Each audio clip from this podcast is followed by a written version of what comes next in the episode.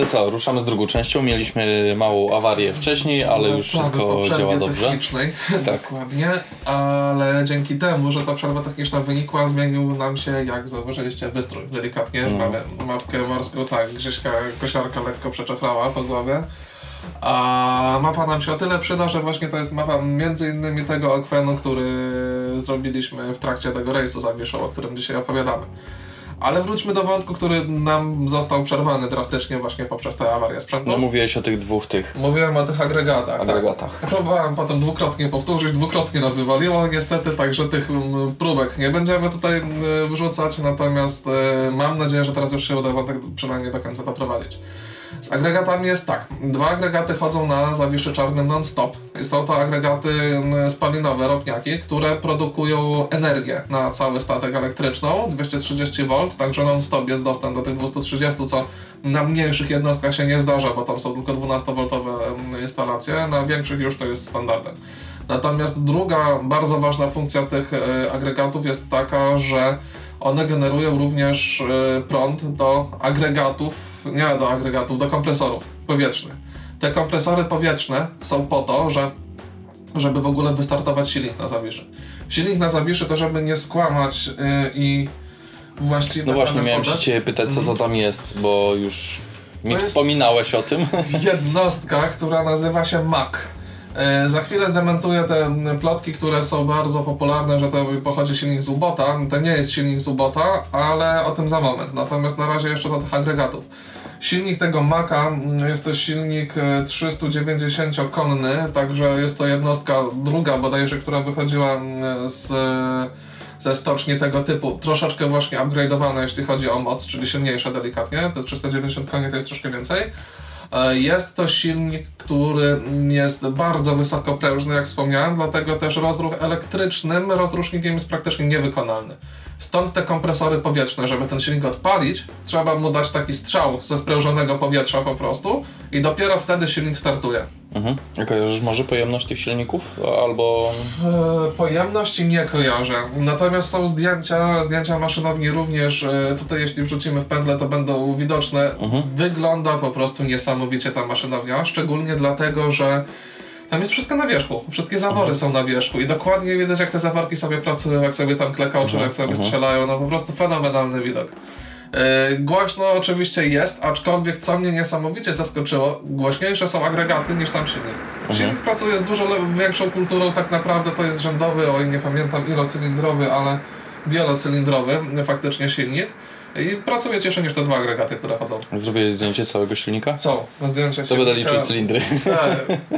Nie ma problemu, zresztą mam nagranie kolegi, mam nadzieję, że zgodzi się udostępnić to nagranie filmu właśnie w maszynowni, gdzie fajnie widać, jak te silniki pracują, jak chodzą sobie właśnie te zaworki, jak tłoki się tam kręcą. Super, świetnie to wygląda. Natomiast kilka ciekawostek właśnie związanych z tym silnikiem. Silnik nie ma sprzęgła. Jest całkowicie pozbawiony sprzęgła. Czyli prostował idzie do śruby. Dokładnie tak, a wiąże się to z tym, że żeby wrzucić bieg wsteczny w tym silniku, trzeba silnik zgasić i odpalić, przełożyć rozrząd ręcznie, przekręcić i dopiero odpalić go na biegu wstecznym.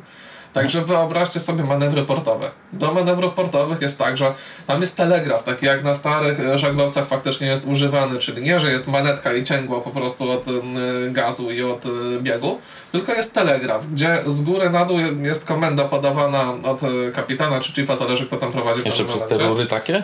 Nie, to nie taki telegraf. To znaczy wiem, ale ta taka dźwignia, coś się przestawiało i tam na dole też pokazywało to samo, co ustawił tam. Bo to jest przełożone zwykłym po prostu łańcuchem. Łańcuch z góry idzie na dół i tam jest najpierw, nie pamiętam tylko czy na max, czy na minimum, jest w każdym razie do końca odbite i wtedy się cofa na tę wartość, która jest żądana, no nie?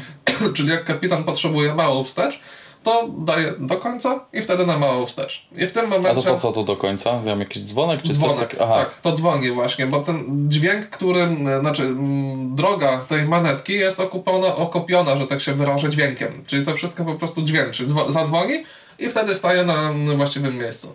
Czyli mechanik siedząc pod pokładem wie, że ma coś zrobić i poza tym potem wie, co ma zrobić dokładnie.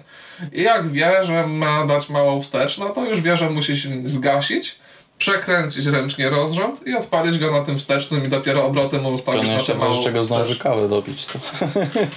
Prawie tak. Będąc w Lipawie właśnie, w porcie manewrując Lipawę, dopłynęliśmy tutaj do tej Lipawy, potem trasę narysuję. Było tak, że wpłynęliśmy sobie, postawiliśmy się longside'em burtą, tak jak wchodziliśmy w kanon, tak sobie prawo burtą stanęliśmy do nabrzeża. Natomiast żeby wypłynąć, to już musieliśmy się obrócić. A kanon jest tam no, dosyć ciasny tak naprawdę, nie wiem czy będzie miał więcej niż 200 metrów szerokości ten kanon. Zawisza ma 40 metrów długości. To 1/4 zajmuje. Także no, było co kręcić w ten sposób. Jeszcze do tego idzie prąd, nurt w tym kanale, także no...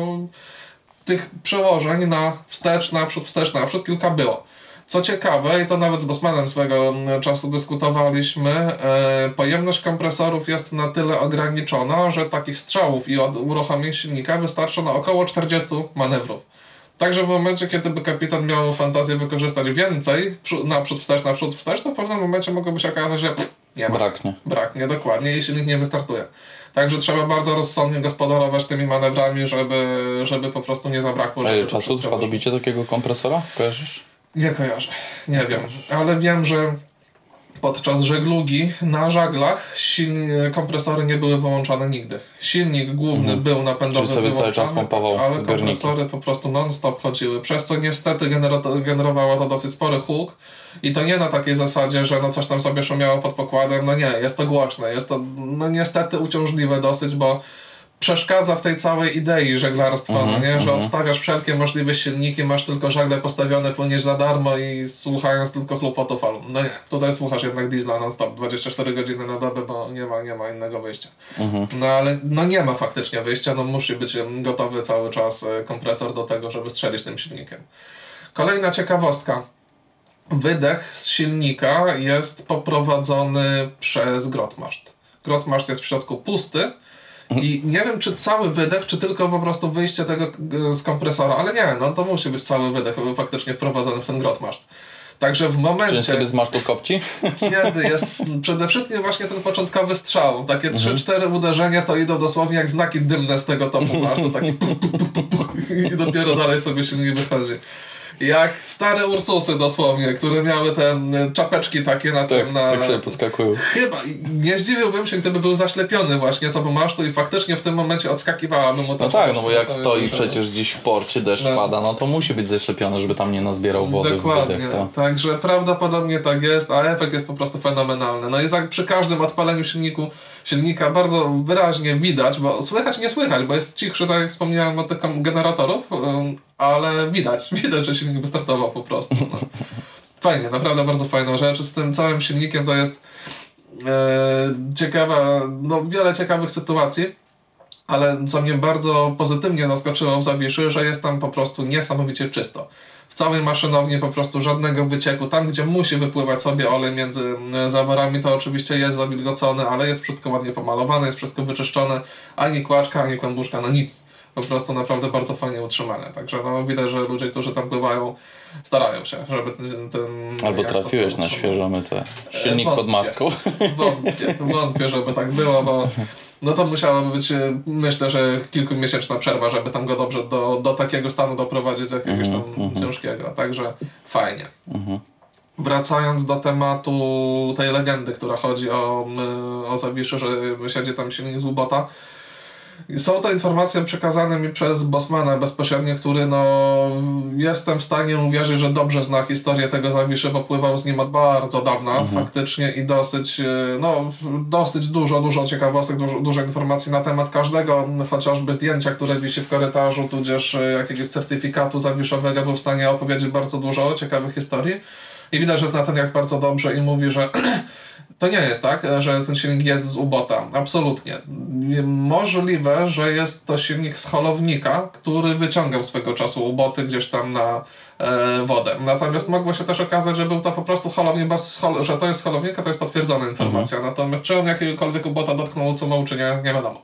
Ale jest to silnik z jakiegoś holownika, to jest drugi silnik. Pływały w każdym razie po tym samym zbiorniku, tak, co uboty to... No, dokładnie, tak. To chodziły po tej samej ziemi, że tak się wydarzy. Czyli, no dokładnie, te same fale generowały. ale nie jest to silnie zubata. Natomiast jest no, bardzo ciekawą jednostką faktycznie, konstrukcją, chociażby z tego względu, że no, nie ma tego sprzęgła, to się bardzo rzadko spotyka.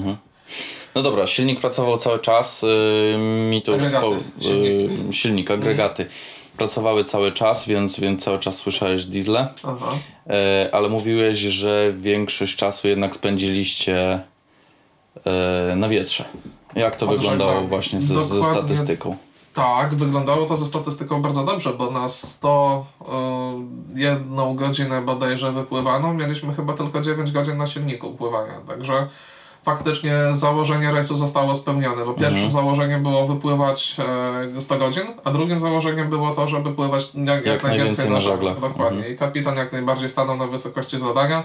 Co tylko mieliśmy, to stawialiśmy, także praktycznie na wszystkich żaglach szliśmy zawsze i nawet jak wiatru nie było, staliśmy, czekaliśmy na wiatr, bo się tak zdarzyło ze 2 razy, to nie odpalaliśmy silnika, po prostu sobie czołgaliśmy, staliśmy.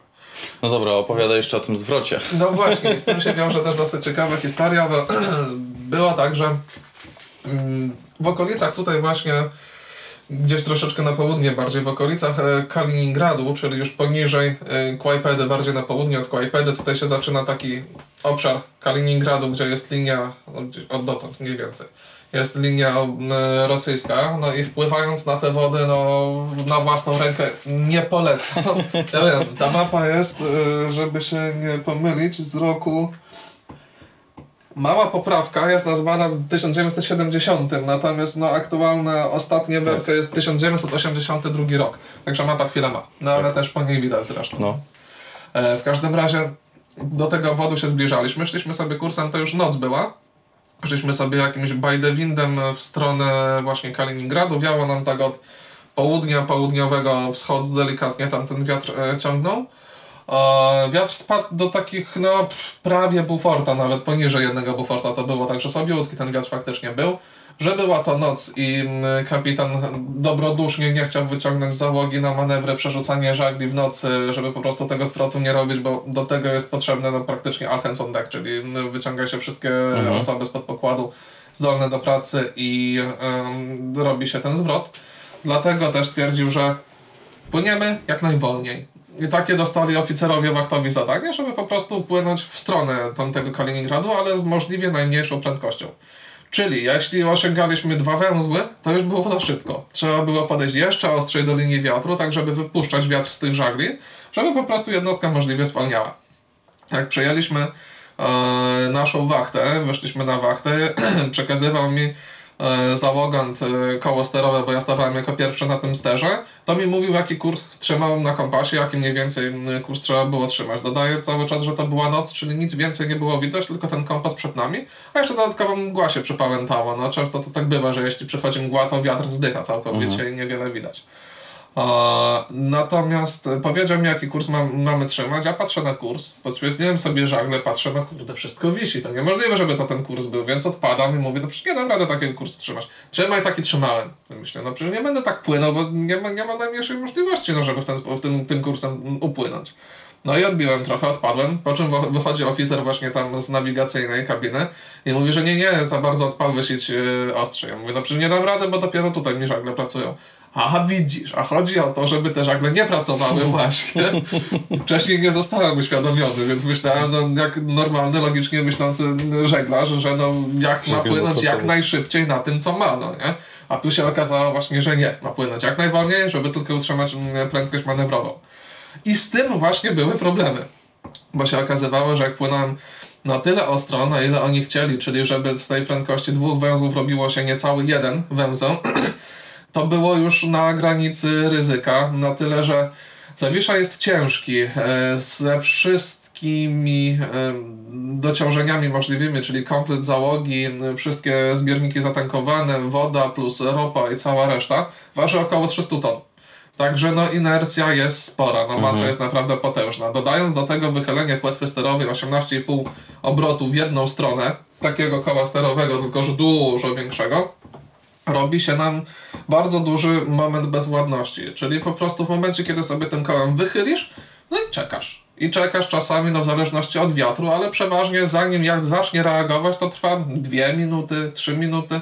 Czyli ty wychyliłeś te koło i nie wiesz, czy on ruszy, czy nie ruszy, czy dość wychyliłeś, czy nie dość wychyliłeś. Po prostu to jest takie no, zgadywanie na tym kole i cały czas dokręcanie tego koła, żeby w ogóle złapać jakiś konkretny kurs. A przy słabych wiatrach jest jeszcze gorzej, bo wtedy w momencie, kiedy ci jak zacznie iść w jedną stronę, to ty nie wiesz, czy już kontrować, bo on już się rozpędził na tyle, że ci przejdzie, czy jeszcze się nie rozpędził i będzie za mało, więc za mało go wykręciłeś, a jak go za mało wykręcisz, to z kolei nie chce reagować, więc w ogóle nie chce ruszyć i to takie szukanie tego wiatru, szukanie optymalnego wychylenia steru, żeby się w ogóle ruszyć. No i w pewnym momencie doszło do tego, że owszem, zwolniłem na ten niecały węzeł, ale patrzę na żagle, poświeciłem, no kurde, wszystkie sztakle pracują wstecz już. No, wybiły się na wietrze na drugą stronę. Mówię do oficera, że no, jest problem, bo już praktycznie, no chyba raczej nie wrócimy na poprzedni has. Wywaliłem oczywiście ster lewo z powrotem, żeby wrócić na poprzedni kurs, ale już faktycznie okazało się, że było za późno. Zrobił się niekontrolowany zwrot przez sztak. No to sztak się zrobił. On poszedł do kapitana, oficer mówi, że no jest sztak. No trudno, no co z tym zrobimy? Ja mu zaproponowałem jeszcze po drodze temu oficerowi, mówię, no to ja wyłożę ster z powrotem w takim razie w prawo, no i zrobimy pełną pętlę, rufę sobie zrobimy. Po pewnym chwili wrócił oficer z kapitanem, kapitan tak podumał, popatrzył, mówi, no nie zrobisz takim dużym statkiem, nie zrobisz rufu, nie ma szans. No i poszli z powrotem pod pokład, zaświecili światło, już gotowi do tego, żeby ludzi spod pokładu wyciągać, bo już salingówki Jupitery poszły na pokład, żeby było widać, co się robi przy tych żaglach. A w tym momencie no, wyszli z powrotem, kapitan właśnie z oficerem na pokład i tak się patrzą i pytają się, no i co tam się dzieje? Ja mówię, no ja kończę tę rufę. Kobieta się zdziwiła, oficer się trochę zdziwił, a to faktycznie, no żagle już, sztaksle już wróciły na swój poprzedni hals, zostały tylko jeszcze rufowe żagle i okazało się, że wiatr był na tyle słaby, że po prostu ten rozpęd, który on dostał z żaglami na biegu wstecznym na sztakslach, dostały taką niesamowitą zawietrzność, plus ta inercja i bezwładność, która wystarczyła i do tego jeszcze brak fali, bo to było ważne, że tam woda była spokojna i nie odrzucała w żaden sposób, spowodowało, że sobie tak radośnie, szerokim bardzo łukiem, ale pętelkę zatoczyliśmy. No spokojnie. Zrobiła się rufa. No i dało się Zawiszą rufę zrobić bez przekładania żagli zupełnego. Jak się okazało, potem jeszcze ze 3 takie zwroty się zrobiły, bo starając się wciąż iść jak najbliżej linii wiatru, no to po prostu się czasami nie udało, no i żagle przeszły na drugą stronę, na drugi hals, no i zwrot się sam był wykonał niestety, no ale założenie było płynąć jak najwolniej, więc to założenie jak najbardziej zostało spełnione, bo takie kręcenie się no na samą tę pętelkę taką właśnie dookoła, czyli sztak i rufa i powrót do poprzedniego kursu, to było jakieś 20 minut czasu. Także no trwało, a założenie było spełniane. Także no fajnie. Kapitan stwierdził, że on nie widział jeszcze, żeby Zawisza w ten sposób się zakręcił, także no mogę sobie przypisać jakąś jedną... Pomimo, że jak bardzo sądziwy i stary, no to możliwe, że odkryłem jakieś nowe jego właściwości.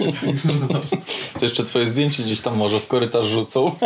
Kto wie, no. To musisz dosłać. Aż tak wybitnie się nie zasłużyłem raczej dla tego żaglowca, ale historia myślę, że dosyć ciekawa. A jak już jesteśmy przy mapie, to może faktycznie bym narysował trasę tego, nie wiem za bardzo wskaźnika, ale spróbuję wykorzystać.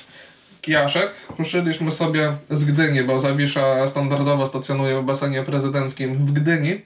Wyszliśmy sobie na morze od razu. Założenie było takie, że jak fajnie powieje, to opłyniemy sobie Gotlandię, spadniemy gdzieś właśnie na Lipawę albo Kłajpedę i z powrotem do Polski. Natomiast prognozy były takie i wiatr był taki, że tutaj gdzieś z okolicy na południe od Gotlandii stwierdziliśmy, że nie ma sensu rzeźbić, bo po prostu nie zrobimy, nie wrócimy, nie zdążymy. I spadliśmy sobie do Lipawy. W Lipawie, no od Lipawy jak wychodziliśmy, jeszcze nam waliła 5 w dziób, ale bardzo szybko to się wywiało, skończył się wiatr, także tutaj zaczynaliśmy się właśnie bujać takimi bardzo słabymi wiaterkami, aż gdzieś do wysokości Kłajpedy. Jak już się pokręciliśmy tutaj w okolicy tej Kłajpedy, to nad ranem wiatr się zaczął rozwiewać i całkiem fajnie, spokojnie sobie wróciliśmy na Hel i z Helu potem do Gdyni już bezpośrednio. Także przez 6 dni udało się faktycznie wykręcić. Czyli co, zatrzymaliście się Lipawa, Hel, tak? Parkowaliście tam. Tak, dokładnie tak. W Lipawie mieliśmy o tyle fajnie, że knajpa portowa jest praktycznie vis-a-vis promenady, także mogliśmy sobie spokojnie, siedząc w oknie w knajpie, patrzeć na jacht z okna, nie było najmniejszego problemu i degustować lokalne piwo lipawskie, które było naprawdę fajne, polecam, nie pamiętam nazwy niestety. No i na Helu udało nam się też jeszcze całą gromadą, całą załogą, włącznie z kapitanem, chiefem, mechanikiem, kukiem i całą resztą w Kapitanie Morganie spotkać. To jest taka najbardziej znana żeglarska knajpa na Helu, także bardzo fajny ten wieczór. Właściwie kapitański, bo ostatni wieczór na jachcie wyszedł. A potem nad ranem sobie wróciliśmy już po prostu do Polski. Czyli tu już na Helu godzinę miałeś zrobione, więc już kapitan byłeś. Nie, na Helu jeszcze brakowało 4 godzin i te właśnie 4 godziny następnego dnia dorobialiśmy płynąc do Gdyni. A jeszcze jedna ciekawostka. Na Helu stojąc dopłynął do portu Gemini 3. Gemini 3 to jest katamaran, którym on się kiedyś inaczej nazywał, chyba Marta Polfarma to się nazywało swego czasu, ale kapitan Roman Paszka na nim w The Race takich regatach brał udział, ukończył, opłynął świat dookoła w tych regatach. No i kapitan Paszka na tym Gemini 3 właśnie przepłynął, zaparkował sobie koło nas, a że znał tam się z chiefem bodajże z Zawiszy, no to wszedł z odwiedzinami na Zawiszę do nas, także miałem okazję Tak, dokładnie. Miałem okazję człowieka poznać, rękę mu uściskać, przedstawić się, także bardzo fajny taki akcent jeszcze kulturowy, że tak się wyrażę na jachcie. Co jeszcze ciekawego odnośnie... No właśnie, miałeś tam jeszcze... Zawisz, chciałem jeszcze o paru rzeczach powiedzieć, żeby nie zapomnieć. Okej. O silniku sobie powiedzieliśmy, natomiast jeszcze jedna taka ciekawostka z historii Zawiszy, którą opowiadał nam Bosman podczas tego rejsu. Okazało się, ja już niestety i żałuję bardzo, ale w całości tej historii nie jestem w stanie przytoczyć, natomiast bardzo różne perypetie tego jachtu były, Zawiszy. I była bardzo duża szansa pewnego razu dawno temu, że zostanie jacht całkowicie sprzedany. I naprawdę wiele się złożyło na to, wiele przypadków, wiele sprzyjających okolicznościach, że do tego nie doszło, a to już dosłownie sprzedaż wisiała na włosku. I gdyby nie to, to byśmy tego żeglowca już nie mieli. Ale okazało się, że na szczęście udało się go odkupić bodajże w tamtym czasie przez polskie stowarzyszenia, chyba wtedy ZHP go kupiło. No i dzięki temu faktycznie został w naszej flocie. Przez jakiś czas, z tego co kojarzę, Zawisza był największym żaglowcem w polskiej flocie, także no, ma całkiem fajną historię. A dużo nie brakło, żebyśmy go faktycznie nie mieli. Kolejna ciekawa rzecz, taka już odnośnie życia na tym jachcie. Osobno na Zawiszy jest kambus, a osobno jest mesa. I to osobno na tej zasadzie, że trzeba przejść przez pokład, żeby wyjść z kambuza i zejść do mesy. Innymi słowy, jak leje, jak wieje, jak fala zalewa pokład, to wszystkie gary, talerze i wszystko, co się znosi od kambuza, trzeba przenieść przez pokład otwarty i zejść dopiero do mesy po wielu schodkach. Gdzie schodki są strome, schodki są z dwoma poręczami, ale no przy większej fali, przy większym rozkołysie to wcale nie jest proste, żeby sobie po tych schodkach zejść na pusto, a co dopiero z czymś. Także ryzyko tego, że coś się wykipruje, jest naprawdę spore. Na szczęście nam się nie zdarzyło, bo przeważnie wachty się organizowały na tyle, że ustawiały sobie rząd po prostu i z rąk do rąk były podawane te wszystkie półmiski, ale tak jest. A wynika to z tego, że Zawisza Czarny został przebudowany z kutra. On był swego czasu kutrem gaflowym, który miał zupełnie inne przeznaczenie. Tam, gdzie teraz jest kubryk i przestrzenie dla załogi, dawniej były to po prostu luki ładunkowe. I tam rybki sobie mieszkały do momentu rozładunku. No nie? Przebudowano to później, zrobiono właśnie z tych ładowni pomieszczenia mieszkalne, no ale rozplanowanie całego statku zostało. Także spardek, a pod nim właśnie kabiny nawigacyjne, oficerskie i kambus jest właśnie na innym pokładzie, oddzielonym przestrzenią pustą, pokładową i dopiero zejście do mesy, zejściówka, po której się schodzi. Także to takie dosyć mało spotykane. Czyli co, do każdego obiadu to trzeba było zanieść całe jedzenie, tak? Dokładnie tak. Później wrócić z brudnymi talerzami, a jak dobrze padało, dobrze fala chlupała, to już nie trzeba było myć. No prawie tak, prawie tak. Za każdym później razem pokład zmyć. Nie mieliśmy jakichś szczególnie ciężkich warunków, bo tam raz gdzieś tam do 6 dochodziły wiatry, no piątka się zdarzała, ale więcej niż 6 nie było. Natomiast tak przy 11-12 przejść między tym jednym a drugim miejscem, no to już musi być ciekawie. Przepraszam, już przy 6 zastanawialiśmy się, czy nie zamykać dolnej części wrót, które tam są do tych grodzi właśnie na pod Spardekiem, czyli do kambuza i do mesy, do tamtych części, bo woda po prostu chlapała, tak. Zawisza ma też ten specyficzny układ i tę konstrukcję, że wolna burta, czyli po prostu tam burty w okolicach pokładu jest bardzo nisko nad wodą. Także w momencie wyższej fali to jest naturalne i normalne, że fala po pokładzie sobie po prostu chodzi, że przelewa się z jednej strony na drugie i no można nabrać w gumniaki bardzo łatwo, bo często to są, na tyle nisko wpada pod wodę Zawisza, że duża warstwa wody sobie idzie po tym pokładzie, także no, trzeba faktycznie uważać. I przechodzi się w tamtym miejscu raczej szybko, tak żeby faktycznie nie zostać za długo, żeby nie zostać zalanym w tym czasie. Czy co, jakieś kamizelki te dmuchane? Tego typu rzeczy? No, kamizelek dmuchanych na wyposażeniu nie ma, natomiast są oczywiście pasy ratunkowe, te pasy ratunkowe takie pełne, czyli kostki styropianu zaszyte jaskrawym materiałem pomarańczowym z gwizdkiem, tam strokami i tak dalej, to każdy załogan dostał pierwszego dnia dla siebie do dyspozycji, został obarczony odpowiedzialnością za te pasy, czyli twój pas i ty za niego odpowiadasz i po zakończeniu rejsu masz ten pas oddać, nie? Czyli ty masz wiedzieć, gdzie on jest, w każdej chwili masz wiedzieć, jak do niego dojść i szybko go na siebie założyć w razie czego, no i za niego odpowiadać. Tak samo szelki asekuracyjne, czyli właściwie pasy asekuracyjne, potocznie zwane szelkami, czyli takie pasy, które się zapina na siebie jak plecak, tornister się ubiera, z przodu jest klamra metalowa i na tę klamrę zapina się karabinczykiem 2 wąsy. Służy to do tego, że mamy na końcach tych wąsów, czyli tych linek, 2 karabinczyki również. W momencie, kiedy przechodzimy po pokładzie, wpinamy się do jakichś stalowych lin. Do jednego, później do drugiego. Dokładnie. Zmiana, na przykład, jeśli na słupku gdzieś... Ferrata w tym podobnych, no. Trochę tak. Gdzieś na słupku mamy jakąś przeszkodę, no nie? Czyli idziemy sobie po relingu, na przykład wanty nam przeszkadzają w pewnym momencie albo jakiś fał. Zanim przepniemy się, czyli wepniemy na drugą stronę, bierzemy drugi ten wąs, zapinamy się najpierw poza tym tą przeszkodą i wtedy dopiero odpinamy pierwszy wąs. Po to, żeby cały czas bez przerwy być przypiętym. Ale nie było tak, że musieliście non-stop chodzić tych... Nie. Pasy były ubierane na noc. To jest normalna, standardowa praktyka morska, żeby po zmierzchu faktycznie pasy mieć.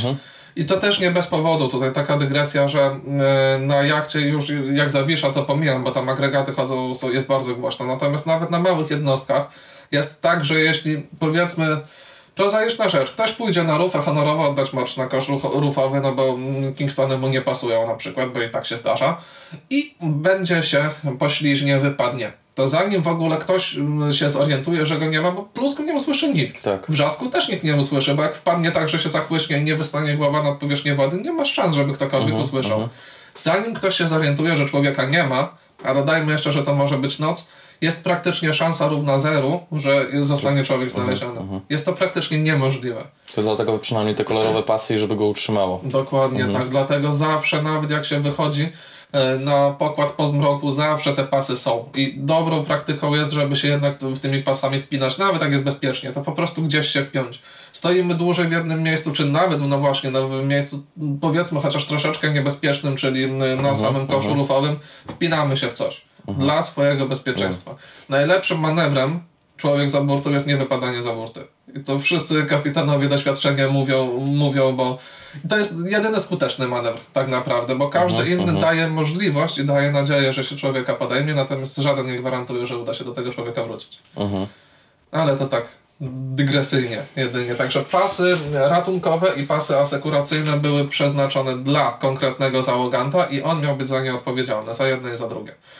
Też fajnie, bo na wielu rejsach nie zwraca się na to uwagę, natomiast na Zawiszy bardzo mocno był kładziony nacisk na to, że za każdym razem, jak się pasy na siebie ubiera, trzeba je do siebie dostosować, żeby one nie były luźne. Wyregulować. Dokładnie, z prostej bardzo przyczyny. Bo po pierwsze, jeśli masz na sobie w dzień samą koszulkę z jakąś tam bluzą, jesteś dużo chudszy. W nocy ubierasz się na cebulkę, masz wiele warstw na sobie, więc jesteś dużo bardziej pękaty. No nie? Więc jeśli się ustawisz tylko do tej najszerszej warstwy, a wyjdziesz w dzień z luźnymi pasami, to wtedy tak, wpadasz do wody, jesteś pasem przypięty, ale odruch twój robi coś takiego, że łapiesz się do góry, no nie? Rękami. Można w tym momencie pasów, no. Ci się wyślizguje górą. No to tak samo pasy bezpieczeństwa dobrze założyć, pasy w fotelikach dziecięcych czy uprzęże alpinistyczne, tak dokładnie samo. Tak. To wszystko za każdym razem regulacja. Te pasy akurat na Zawiszy są bez troków, one się nazywają biodrowych chyba, czyli nie są przekładane tutaj między nogami jeszcze i wpinane, bo też są tego typu pasy, No ale jeśli są to są bezpieczniejsze, bo nawet jeżeli są luźniejsze, to już się z nich tak łatwo nie wypadnie. Dokładnie. A jeżeli jest pas tylko piersiowy, to tak. Ale dzięki temu, że na Zawiszy pilnuje się tego, żeby te pasy były dobrze dopasowane, to tego niebezpieczeństwa również nie było. Bo nawet z takimi rękami, jeśli tutaj pas, to jest właśnie biodrowy, jeśli ten biodrowy będzie dociśnięty dobrze, to on ci się nie zmieści między ramionami. Po prostu nawet tutaj cię zatrzyma wtedy. Więc już w jakiś sposób cię asekuruje i nie ma problemu. Żeby czyli co, jeszcze do tego latarka i w razie czego można wypadać za burtę? Można wypadać, nie polecam, ale no tak, da się, w razie czego. To co? To tą część chyba na dzisiaj kończymy. No dobra, zostało jeszcze kilka wątków, jeszcze możemy trochę na ten temat też się poruszymy, ale to już w następnej części. Tak, i w następnej części, żeby nie zapomnieć, a żeby zajawić następną część, chciałbym się troszeczkę wrócić na białą stronę mocy odnośnie szklanek. Ja w którymś z podcastów opowiadałem o szklankach, o wybijaniu szklanek i mówiłem, że jest 8 szklanek według encyklopedii, natomiast według dobrej praktyki jest tych szklanek 4. I mówiłem, skąd ta różnica i zostałem trochę zmanierowany przez te encyklopedyczne podejścia, więc opowiadałem już potem dalej, biorąc pod uwagę 8 szklanek, a nie 4. Ale na Zawiszy dopytałem, podowiadywałem się ludzi, którzy dużo dłużej pływają, stwierdzili, że nigdy w życiu nie słyszeli o czymś takim jak 8 szklanek, zawsze były 4, także przypuszczam, że te 8 to jest jakaś nowa moda książkowa. Dlatego też postaram się to wszystko wyprostować. Jeszcze raz opowiem o tym, jak te szklanki wyglądają, skąd 4, dlaczego 4, to będzie w następnym odcinku. Dobra, to na razie dzięki, dziękujemy, się w następnym odcinku. Lajki, share tradycyjnie, prosimy, tak. Bo zawsze o to prosimy, także póki co wszystko. Tak jest, to hej. Cześć, tak stoję.